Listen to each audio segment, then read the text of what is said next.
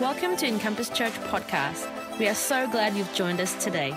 To share your story of what God has been doing in you and through you, take a moment to email us at amen at encompass.org.au. Enjoy today's message.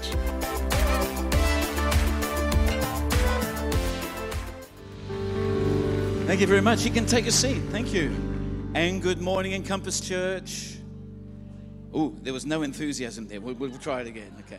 Oh, would, would you like we have a coffee before we start the sermon? Wouldn't that be great if it was like gold class and they brought in a cappuccino or a latte right before the sermon? All those in favor? Okay.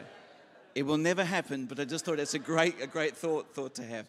But it's a great, great honor to be, be with you again today. I love coming to this church. And I don't know if you realize, but your church is one of our partner churches. Uh, I serve in an organization called World Outreach International, which has been around for 91 years. So I was not the founder of the organization.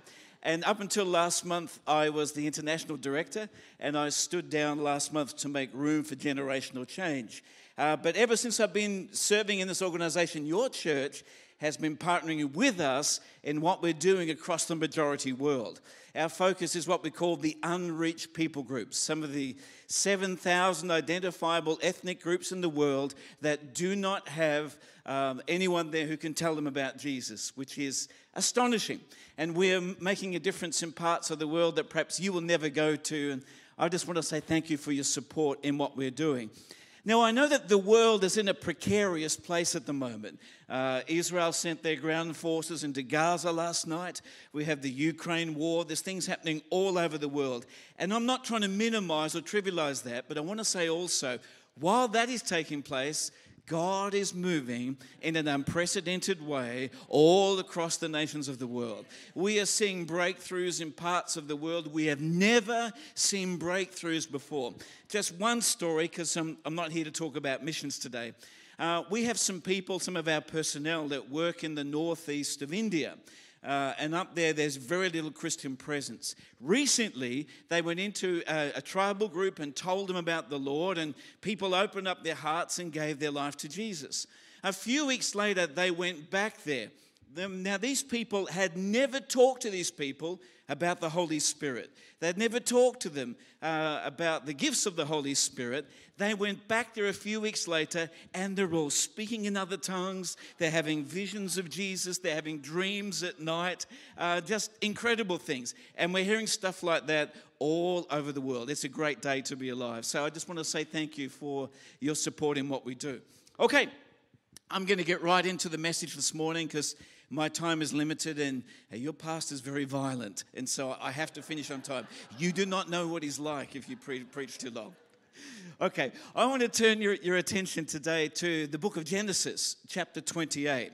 And in a couple of moments, I'll be reading to you from a couple of verses from verse 10, uh, the story found in verse 10 through to verse number 22. If you'd like to bring up that first slide, please, that, that, that would be really great. My message today is part sermon it is part prayer, and it is part prophecy. And what I want to have a look at today is explore this thing that we call the house of God. When we begin to read the Bible, we realize that God has always wanted to live with his people, to be with his people. God has always longed to be with his people and for his people to long to be with him. And in the Old Testament, we read about God meeting with his people firstly in a garden and then in, in a tabernacle and later in a temple. But when Jesus came along, everything changed because through what he did upon the cross and through the indwelling presence of the Holy Spirit, we can now meet with God anywhere, anytime. But God wants us to meet with him in his house. And I, I the question, but what is the house of God. And the reason that we're going to have a look at this scripture today is because this is the first place in the Bible where we find the phrase house of God. And when something is first mentioned in scripture, it is often indicative of what God intended. Not what may have, may have happened later, but what God intended. For example, the first reference in the Bible to marriage is between one man and one woman. But later in the Bible, we read about one man and many women. And that's a different sermon, and I am not going to go there today at all. But the point I want to make is when something is first mentioned in the Bible, it shows what God intended. So, what I want to do is just read a couple of verses from this passage in a few moments and have a look at well, what is the house of God. But first of all, here's the background of the story. The principal man in our sermon today is a man called Jacob. And Jacob had capitalized upon his older brother Esau's weakness and deceived him out of his birthright. And then, in conspiracy with his mother, he then deceived his father Isaac into receiving the blessing of the firstborn son. Consequently, Esau was fueled with bitterness and determined to kill him. So, following his mother's advice and with his father's blessing, Jacob set out to go and visit Uncle Laban in Haran. And so he heads out and he's on the run, running from, from, from his family. And he reached a certain place where he decided he would spend the night. He would later call that place Bethel. And he didn't realize that it was at this place he was going to have an encounter with God. And during that encounter with God, he would have a revelation of the house of God.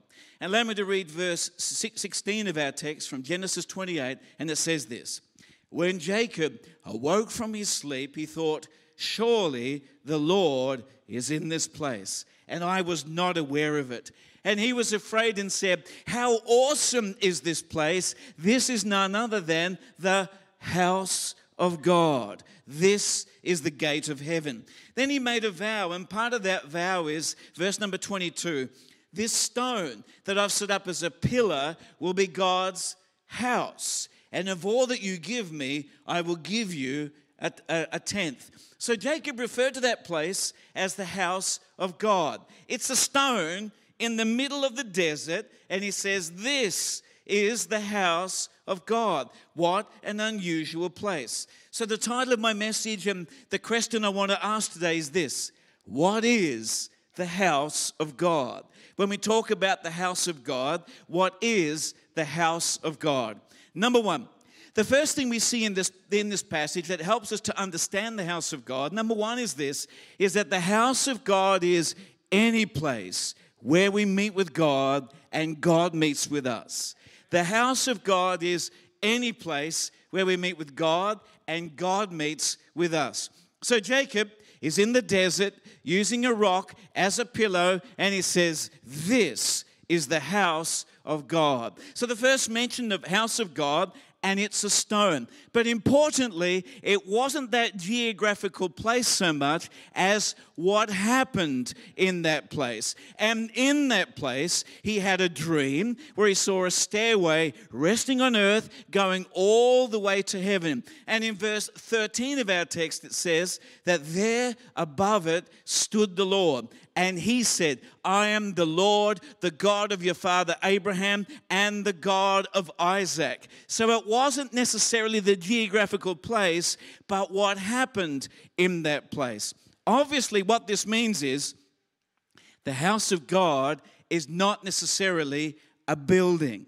The house of God is any place where we meet with God and God meets with us. And anytime and every time God's people gather together in His name, they form the house of God. It is the gathering of God's people to meet with Him that constitutes the house of God. And it doesn't matter where we meet, and it doesn't matter when we meet, and it doesn't matter how few, and it doesn't matter how many. When we gather together in His name to meet with Him, we form the house of God. And we need to align our thinking with the Word of God. It's not that we go to church, it's that the church comes together. Like if I was to say to you, How are you, church? Did you have a good sleep last night, church? I'm not talking to the four walls, I am talking to you.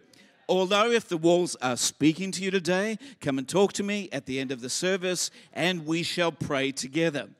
We thank God for this great building that God has given you. But these four walls are not the house of God. It's whenever God's people come together to be together, to meet with Him, that is the house of God. And even though today we're in this magnificent building, and even though you've got great sound systems and great music and technology, none of these things form the house of God. We are the house of God because we are gathering together to meet to meet with Him.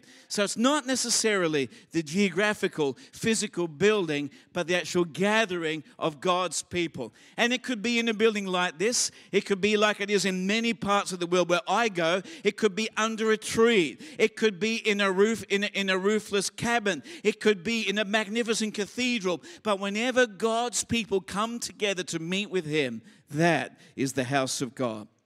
One of the most incredible experiences I ever had with God was in a car.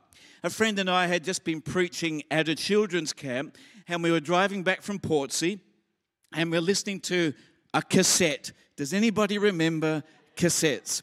And so we were listening to a cassette of all these, these worship songs, and, and all of a sudden the lyrics really got into our heart. And it was more than a song, this was something coming from our heart. And we began to shout out our praises of God, and we were singing with all of our heart. And all of a sudden, as we were singing, the glory and the presence of the Lord just filled our lives and filled our car. And friend, I want to say to you on that day, in that car, on that freeway, it was the house of God because we were meeting with Him and He was meeting with us. And I'm just so grateful that my friend who was driving did not close his eyes and raise up his hands. Otherwise, I may not be here today.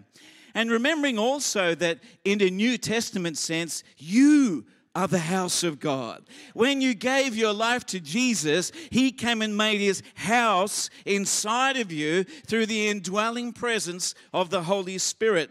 And Paul also taught that we corporately constitute the new temple of God, not a temple made with human hands, but a temple that's been made by God Himself. And let me repeat again because of what Jesus has done upon the cross and because of the indwelling presence presence of the Holy Spirit, we can now meet with God anywhere, anytime.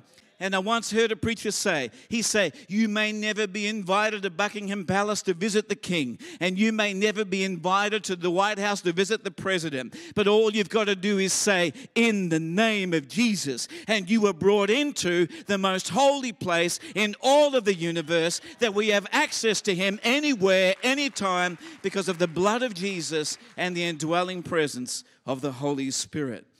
So, what is this amazing building that God has given you?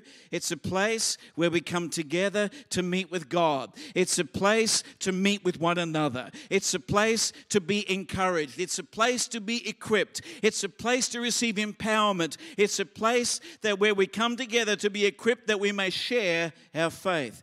And remember, too, the early church did not have permanent buildings for 400 years until the time of Emperor Constantine, and yet they turned the world upside down. On the morning of the day of Pentecost, there were 120 believers in the prayer meeting. By the end of that day, there were 3,120 believers in Jesus. And then the scripture says in Acts 2, verse number 47, that the Lord added daily to their number.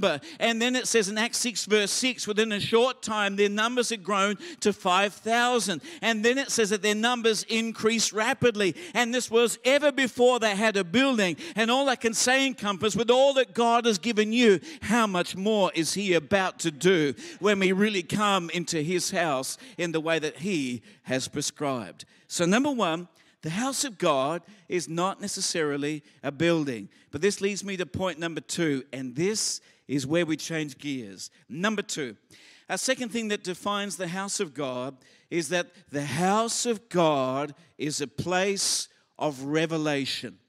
The house of God is a place of revelation. But the revelation of what? What did Jacob receive a revelation of? Well, he received a revelation of the presence of God.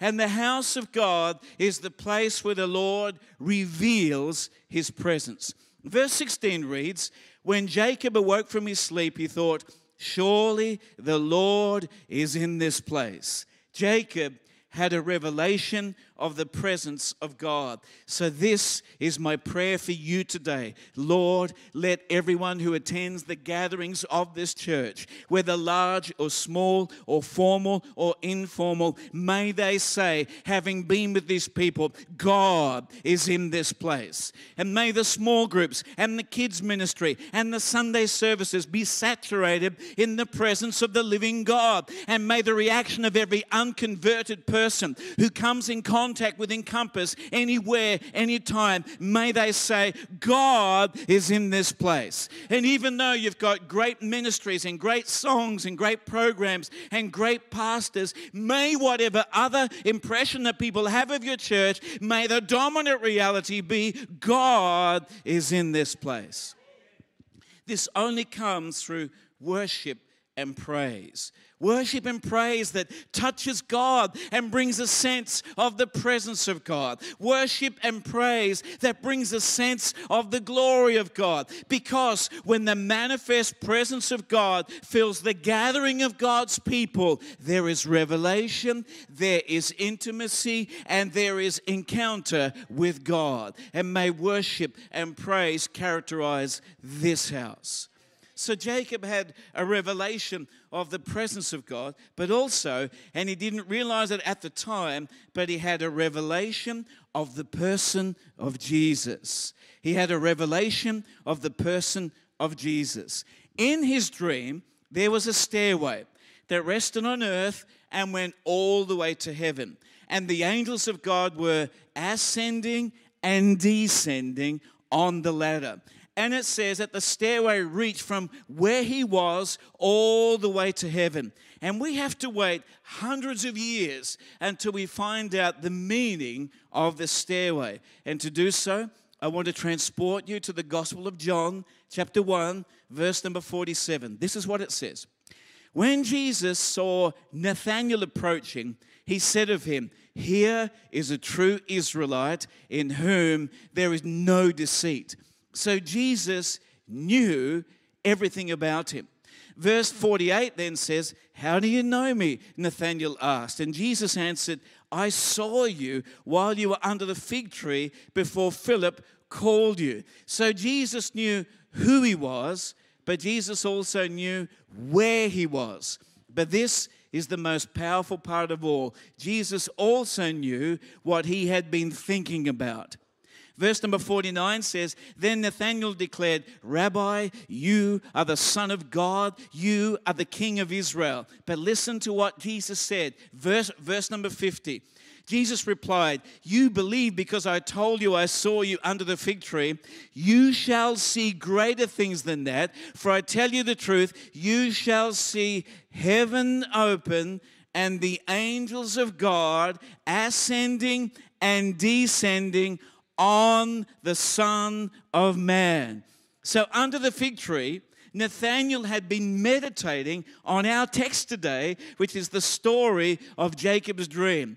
But what was the point that Jesus was making when he spoke to him? When he said, You shall see heaven open and the angels of God ascending and descending on the Son of Man. In other words, he was saying, Nathanael, I am the foot of the stairway. Nathanael, I am the stairway. Or as Jesus was later to say, John 14, verse number 6, where he said, I am the way, I am the truth and the life. No one comes to the Father but through me.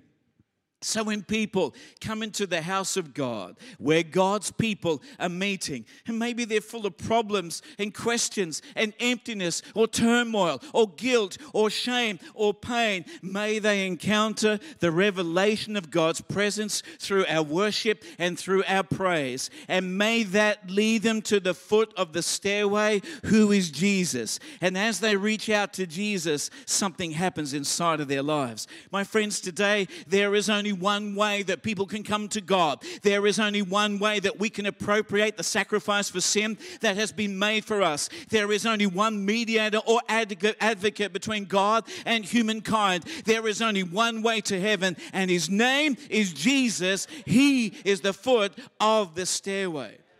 So today, my prayer and my declaration over this church today is this May every person who walks into the gathering of God's people in Encompass, may they meet the foot of the stairway. Oh Lord, let every person who calls this church their home church be filled with the supernatural fire and zeal by the Spirit of God to tell people about Jesus. And Lord, may everyone in this local church be filled with such a burden for lost people, such a passion to reach them, and a commitment to disciple them in Jesus. Jesus' name. May your corporate and your private gatherings reveal Jesus. May Jesus be preached. May Jesus be encountered. May Jesus be glorified. May Jesus be manifest. May Jesus heal the sick bodies. May Jesus drive out demons. May Jesus be seen in our love and felt in our touch and heard in our voices. Let this house of God be filled with the revelation of Jesus.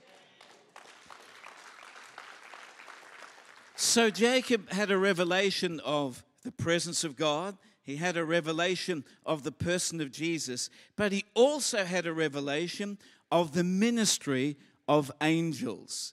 He had a revelation of the ministry of angels. Because in his dream, he saw the angels ascending and descending. And Jesus is not only the way to God, but it is through Jesus that we receive from God. And my friends, today I believe in angels. And angels are in this gathering here right now in Jesus' name. But who or what are the angels? And according to Hebrews 1:14 in a rhetorical question, it says there that angels are not angels, ministering spirits sent to serve those who will inherit salvation. And if you believe in Jesus Christ as Lord and Savior, then you are an heir of salvation. And we have angels that guard our lives. Psalm 91:11 says, "He will command his angels concerning you to guard you in all your ways." Angels are God's agents and God's means to watch over, to protect, and to minister to our lives. Let me say it again that angels are God's agents or God's means to watch over and protect and minister to our lives so that in God's house, not only do we find Jesus, who is the foot of the stairway, but as we reach out to him and as we glorify him and as we honor him, he sends the angels down to minister to our lives. And so, my declaration over you today is this even though you may have had an horrific week, as I have, and even though you may feel so confused and so disorientated today, when you come into God's house, house, you enter into worship and praise. And that leads you to the foot of the ladder, who is Jesus. And as you reach out to Jesus, He sends His angels down to minister to our lives. Sometimes through a prophecy, sometimes through a preacher, sometimes through our worship, sometimes through the encouragement of, of a believer. But the angels come and minister to our soul, and we walk out of this place different because we have met with God. And I want to ask you today, Encompass, what's the good of coming to church if we leave the same way that we have come? If you go to a building, that's what will happen. You will leave the same way that you've come. If you do not enter into worship and praise, you will leave the same way that you have come. If you do not if you do not reach out to Jesus as the foot of the stairway, you will leave the same way that you have come. Oh, but when you go to a building that's filled with God's people who are there to meet with God, I want to say, friends, you will never be the same again. What a place. This is the house of God. But importantly, we do not worship angels, we do not glorify angels, we do not focus upon angels, we do not seek angels. Our focus is Jesus. And I'll tell you why. Because He's the Son of the living God. He's the one who's justified us. He's the one who saved us. He's the one who heals us. He's the one who delivers us. He's the Alpha, the Omega, the beginning and the end. He is the all in all. He is everything that we need at all times. He is our everything. And as we reach out to Him, what happens in the invisible and inaudible world, we do not know or we do not need to know. All I do know is this if you are in need to today we're in the presence of a Savior. His name is Jesus. And if you reach out to Him in His house today, He will touch your life and you will never be the same again. So Jacob had a revelation of the presence of God. He had a revelation of the Son of God. He had a revelation of the angels of God. But he also had a revelation of the purpose of God. And in God's house, you will have a revelation of your purpose. Now, Jacob is not a good man. To me, he is a self consumed rascal. There was only one person in Jacob's life, and that was Jacob. All he thought about was himself. He was the last person on earth that you would expect that God would reveal himself to. He's in the last place on earth that you would expect that God would reveal himself, in the middle of a desert. But this is one of the great mysteries of our great God. He comes to the most least likely and unlikely people in the most least, least likely and unlikely, it's hard to say that, places, and He reveals Himself to you. Jacob is on the run from his brother, and yet the Lord says, verse 13, I am the Lord, the God of your father Abraham and the God of Isaac. It, it, it, it was though the Lord was saying here, even though you've been a naughty boy, I want you to know I am your God. He's been ripping his brother off, and now God says, I will give you and your descendants the land on which you are lying. And he's not even married, and the Lord says in verse 14, Your descendants will be like the dust of the earth, and you will spread out to the west and the east and the north and the south. He's done nothing but rip people off, and yet the Lord says, All peoples on earth are going to be blessed through you. He's alone and he's vulnerable and uncertain about the future. And in verse 15, God says, I am with you and I'm going to watch over you and wherever you go, and I will bring you back to this land, and I will not leave you until I've done what I have promised you. And what we learn from that is this it's in the house of God you find out who you are and what you're on the earth to do. And maybe you're here today and you need guidance. I want you to know today, friends, when you gather together with God's people and your heart is open to Him and you sing like you sang this morning, something happens and you'll find out who you are and what you're on the earth to do. So, what is the house of God? Number one, we've seen it's not necessarily a building. Number two, we've seen that the house of God is a place of revelation. But number three, the house of God is a place of unity. The house of God is a place of unity. In verse number 22, it reads there, and this stone that I've set up as a pillar will be God's house. Jacob ref- referred to the house of God as one stone. The Apostle Peter, a lot later, wrote, wrote these words here 1, 1 Peter 2, verse 4.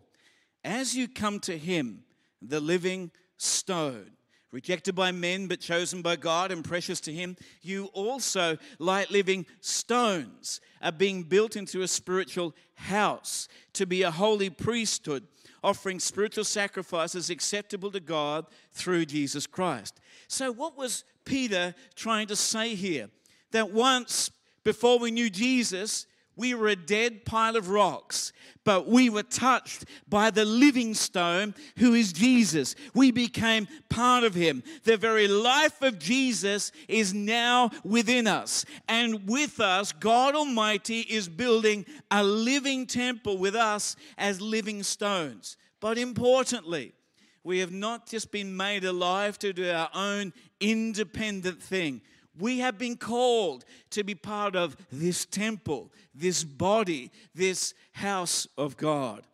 So, what is the spiritual significance of this?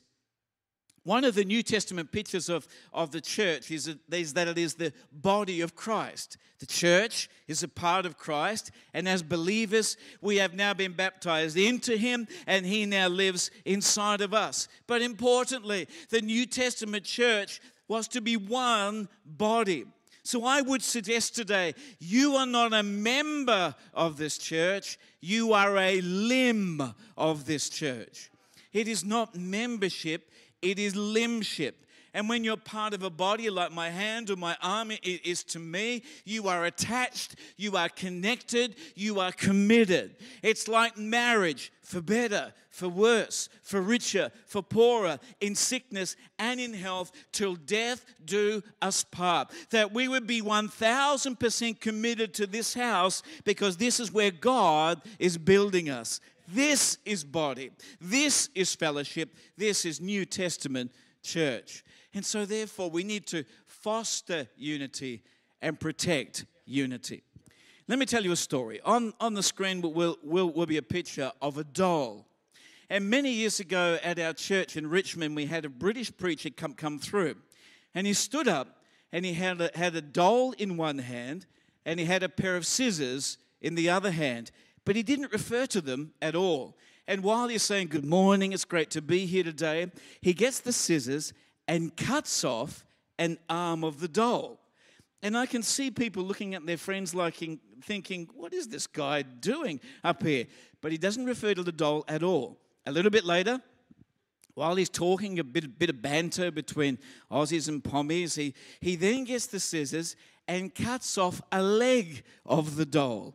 And I can see people really getting uncomfortable about what this guy is doing, mutilating a doll in front of the church. And I can see people talking to each other, but he doesn't refer to the doll at all. And a little bit later, as he starts his sermon, he gets the scissors and cuts off the head of the doll. He decapitates the doll. And by now, I can see people doing what you're doing, like they're, they're murmuring to each other and they're uncomfortable and moving in their seats. And then he stopped and he held up the doll and he said this Some of you are more concerned about this doll than you are with the body of Christ that's being ripped apart by division. So he said, I want to talk to you today about unity. And he had everybody's attention. And friends, today there are many things that divide us. Some, some people support Israel, some people support Gaza, some people believe in, in mandates, and some people don't. Some people believe in vaccines, and some people don't. Some people believe in some doctrines, and some people don't. And rather than focus upon the things that divide us, why don't we focus upon the things that unite us? For example, we are all purchased by the same blood of Jesus. We're all indwelt by the same Spirit of Jesus. We all have the same hope and future in Jesus. Let's not allow trivial things to become a divisive thing inside of the local church. And please remember this the true New Testament church is not great meetings. True New Testament church is great relationships. Let me say it again. The true New Testament church is not how great the service was on Sunday morning. True New Testament church or body or fellowship is all about our relationships.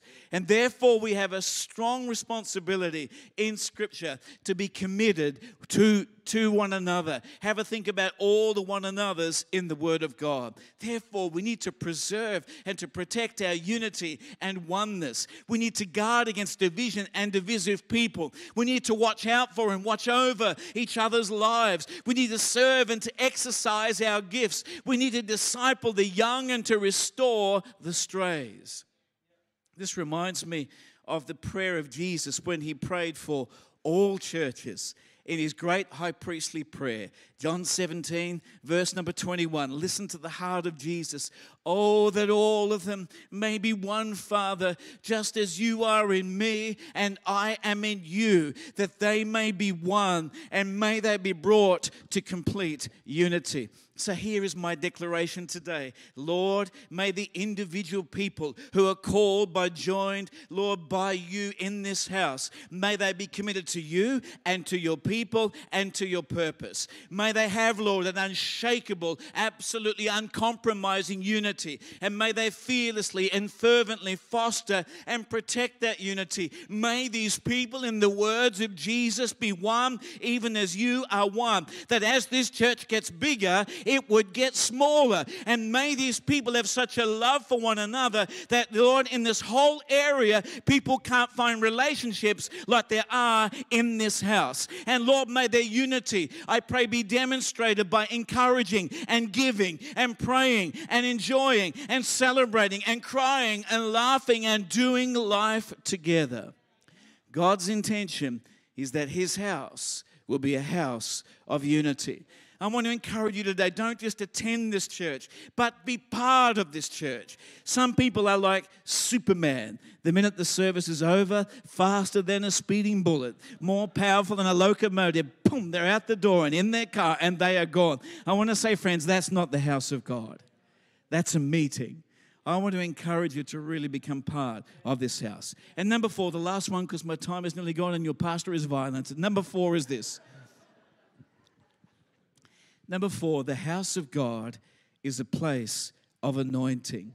The house of God is a place of anointing. Verse 18 reads Early the next morning, Jacob took the stone he placed under his head and set it up as a pillar, and he poured oil on top of it.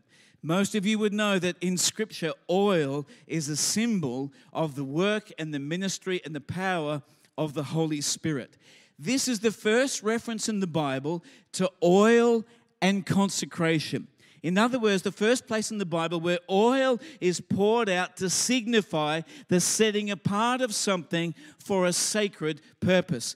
And the symbolism for us as Christians is profound. As far as the house of God is concerned, the Holy Spirit is not an option, He's an absolute indispensability. We can never be what God has called us to be or do what God has called us to do without the mighty power of the Holy Spirit. We can have structures, we can have programs, we can have buildings, but without the Spirit, it's just a structure, it's just a program, it's just a building. We need the fresh oil of the Holy Spirit. Have a think about the Lord Jesus, supernatural birth. And, uh, and the God, God was with him in great learning, but his ministry did not begin until he went to the Jordan River and the heavens opened and the Spirit descended on him like a dove. And Acts 10:38 says, "How God anointed Jesus of Nazareth with the Holy Spirit and power, and he went about doing good and healing all those who were under the power of the devil because God was with him. So, my final de- declaration today is this Lord, may Encompass know a unique and special outpouring of the Holy Spirit for the community and the city and the nations.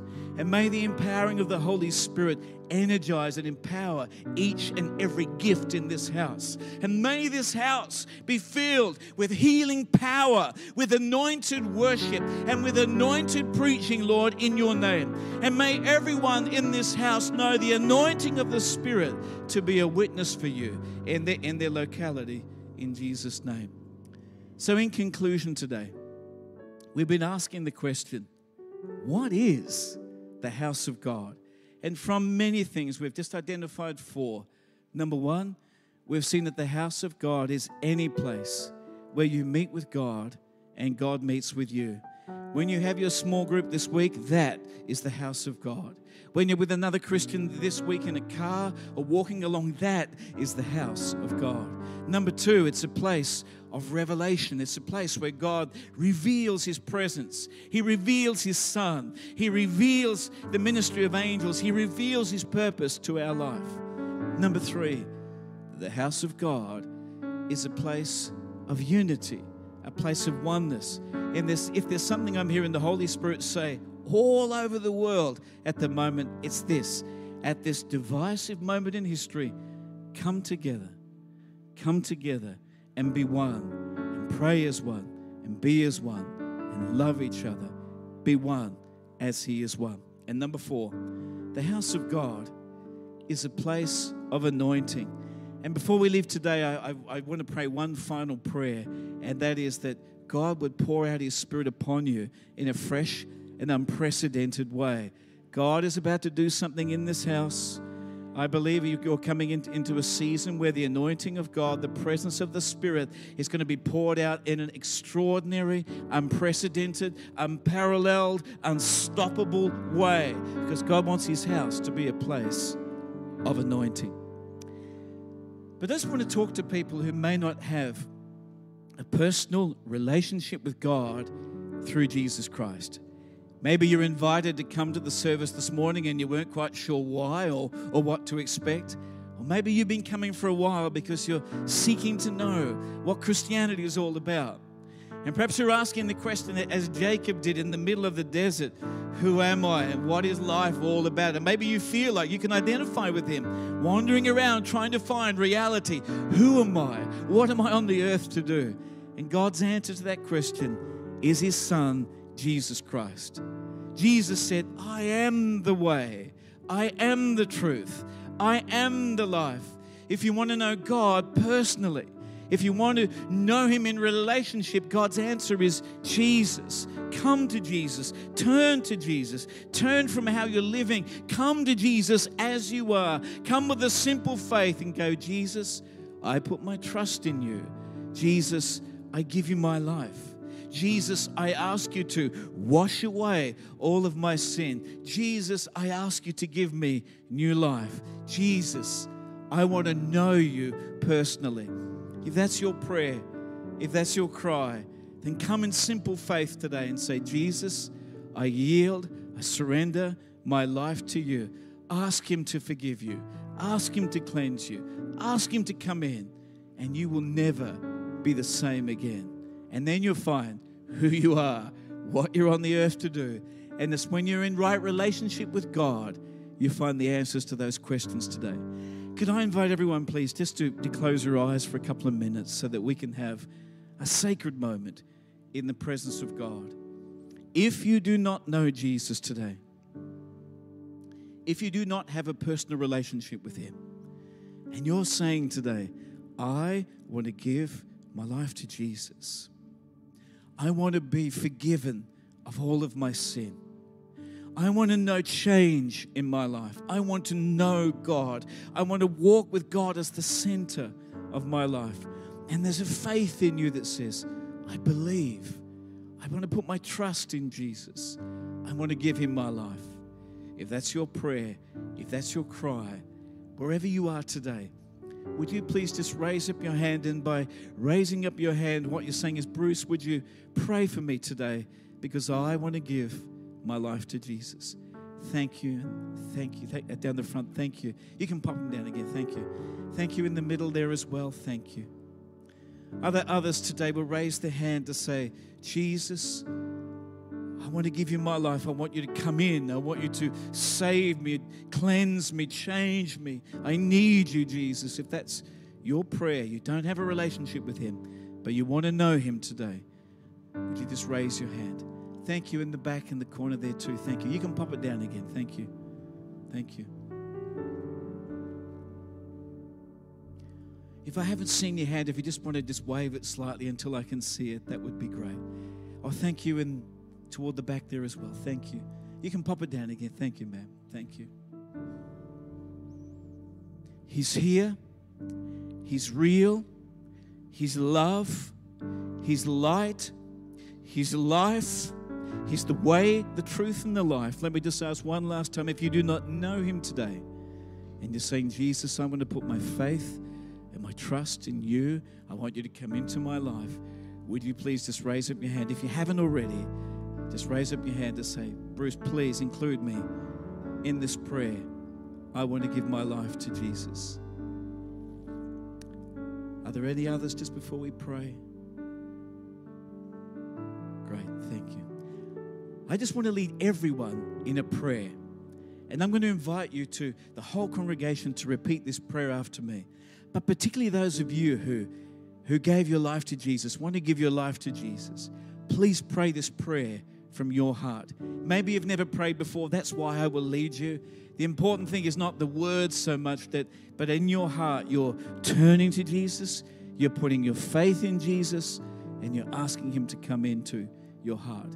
Would you please pray this prayer with me? Dear Lord Jesus, I thank you that you love me. And I thank you that you died for me. And Lord, I'm sorry for my sin. I ask you to cleanse me from my sin. And I ask you to come into my life. I yield my life to you. Cleanse me, wash me, live within me. I want to know you and I want to walk with you. Thank you for loving me. Amen. Thanks for listening to this week's message from Encompass Church.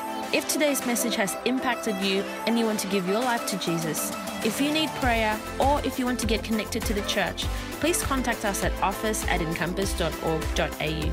Never miss a moment by following us online. Search for Encompass Church on Facebook, Twitter, and Instagram.